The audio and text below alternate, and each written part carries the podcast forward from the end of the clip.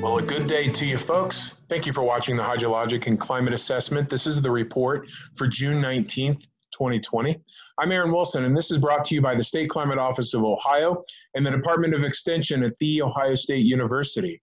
So, we've had some interesting weather patterns over the last couple of weeks. Uh, we had Tropical Storm Cristobal come ashore in Louisiana, brought a lot of heavy rain from Louisiana northward through Iowa, Wisconsin, and Michigan.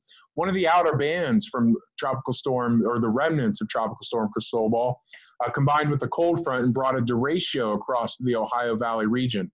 A long lived line of thunderstorms that brought a lot of power outages and damages uh, high winds, a few tornadoes across the region. Uh, Mary Griffith, OSU Extension educator in Madison County, captured this photo as the derecho moved through, kicking up a lot of dust with those heavy, heavy high winds out there. Nice uh, shelf cloud associated with this as well. Um, and so just made for a, picture, a picturesque kind of moment, but certainly did a lot of damage across the state. Last few days, we've been dealing with a cutoff low pressure system. Uh, south and east of Ohio, it's brought sustained easterly winds and some scattered showers, especially over the eastern portion of the state. Um, so just a couple of weather patterns that aren't really typical for this time of year, uh, this early in the season to see tropical activity, but certainly that's something that we've been dealing with. As far as our temperatures go, over the last seven days compared to average, we've been below average. Uh, the green shading there on the left indicating two to four degrees above uh, below average across much of the state, and even four to six degrees in our southern counties. And this is after some conditions had finally turned a little bit warmer. You know, we had a very cold April and May that's kind of uh, indicated there in that 60-day outlook in the bottom right figure. Uh, cool, cool weather sustained in May. In May, uh, and then we finally broke out and had some warmer weather over the first couple weeks of June. The last 30 days have averaged anywhere from a degree or two upwards of four uh, degrees above average, where our soils have been a bit drier in the north. Uh, but certainly over the last seven days, we've been a bit on the cool side.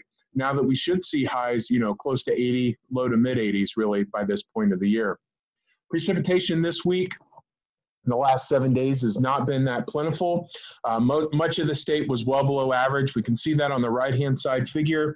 Uh, much of the area picking up less than 25% of average. We should see about an inch of rain per week.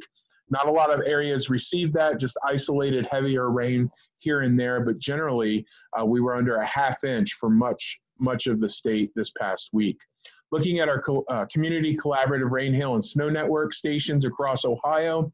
Uh, not a lot over the last couple of weeks. Again, it's been fairly dry, uh, but on the 11th here, uh, showing widespread, pretty much the, the most widespread rainfall that we saw over the last two week period.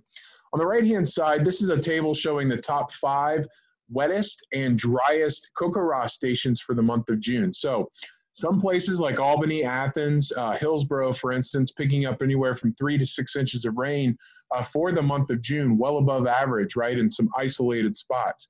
But a lot of Ohio is more represented by those last five stations there. Uh, certainly in southwest and western Ohio, where we've picked up less than two tenths of an inch of rainfall the entire month. Uh, through the 16th of, of June, in fact, uh, Cincinnati was running as its fourth driest start to June on record. So that's just really strong indication of how dry things uh, have turned here uh, for the month of June.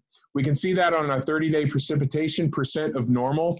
Uh, these red shadings here across northwest Ohio are indicating anywhere from uh, you know less than 50 to even less than 25% of our normal rainfall over the last month as temperatures have been warmer than they were during the month of May, that really starts to have an impact on your soil moisture, as you'll see in a moment. Even over the last 60 days, much of northern and west, uh, western Ohio are, are below average in terms of the last 60 days of precipitation. Still some deeper moisture in the soil, but the surface is certainly drying out pretty quick. And that's what we can see on this slide here uh, much of the green shading on the soil moisture, the top one meter of the column, has really retracted to southeastern Ohio, uh, leaving much of the state now in that 30th to 70th percentile. And if you look at the change compared to the end of May, we've we've fallen somewhere in that 30 to 40 percentile uh, differences here. So we we soil moisture is really drying out temperatures get warm, some windy conditions, that can lead to some pretty intense surface evaporation rates, and that's what we've seen. The demand for water with growing crops and warmer temperatures starts to go up, and that really has an impact then on, on your soil moisture. Our stream flows are dropping across the state, but nothing that's really getting into uh, much below normal territory at the moment. So much of the stream flows are still adequate at normal stages, although we, we are clearly seeing an indication that our stream flows are coming down as well. So we put all this together and the U.S. Drought Monitor that was released this week is now showing some D0 abnormally dry conditions over parts of Ohio, Western Ohio for sure. As we can see here, a couple of our counties, a few of the counties there near the Indiana-Ohio border are now showing D0 or abnormally dry conditions as those dry conditions are really going to start to expand, I think, outward from Indiana and start to include more of Western and Northern Ohio uh, and, and other parts of the region as well. We do have some hope this week. We've got a, a, a, changing weather pattern. Our temperatures have warmed and will continue to warm throughout the weekend, but we're also going to have the opportunities for some scattered thunderstorms. Nothing too widespread, I think, uh, Saturday, Sunday.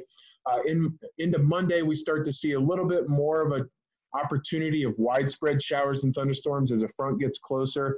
And then as we head into Tuesday, probably some more widespread precipitation. The best day for widespread precipitation in Ohio there on Tuesday, June 23rd. Uh, when we look at it in total, it doesn't look like a lot of precip over the next seven days, maybe a half inch to one inch in general across the state. A little bit heavier in the southern portions, uh, uh, southern counties of Ohio, but again, locally heavy, possible one to two inch rainfalls, uh, but we're not looking at any widespread heavy rainfall across the region. As we turn to the Climate Prediction Center's six to 10 day outlook, uh, this is basically wrapping up the month of June and a slightly elevated probability of above normal temperatures. I think, especially over drier soils, we're likely to see that. Uh, and again, slightly elevated probability of above average precip, mostly locally heavy rains where it occurs and scattered thunderstorms, but not likely to be any widespread precipitation um, during this period here at the end of June.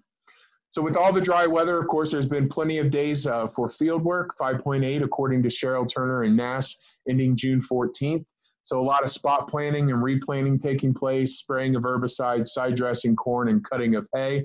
Certainly, the weather over the last two weeks has been beneficial to the hay cutters out there uh, that that are are probably thinking about the conditions of 2019.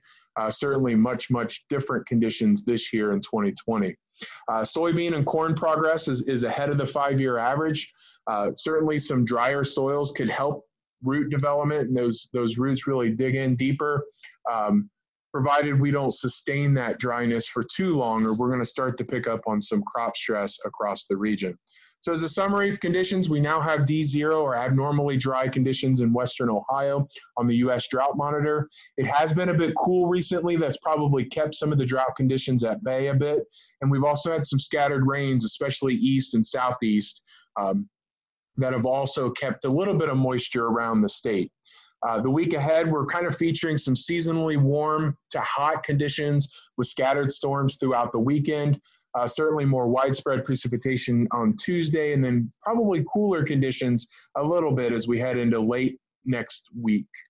So, as always, you can find some more information at SCOO's website, climate.osu.edu. I can't do what I do without the state, federal, and regional partners, including NOAA, uh, the USDA Midwest Climate Hub, uh, and the National Drought Mitigation Center that helped me provide the climate services uh, here today.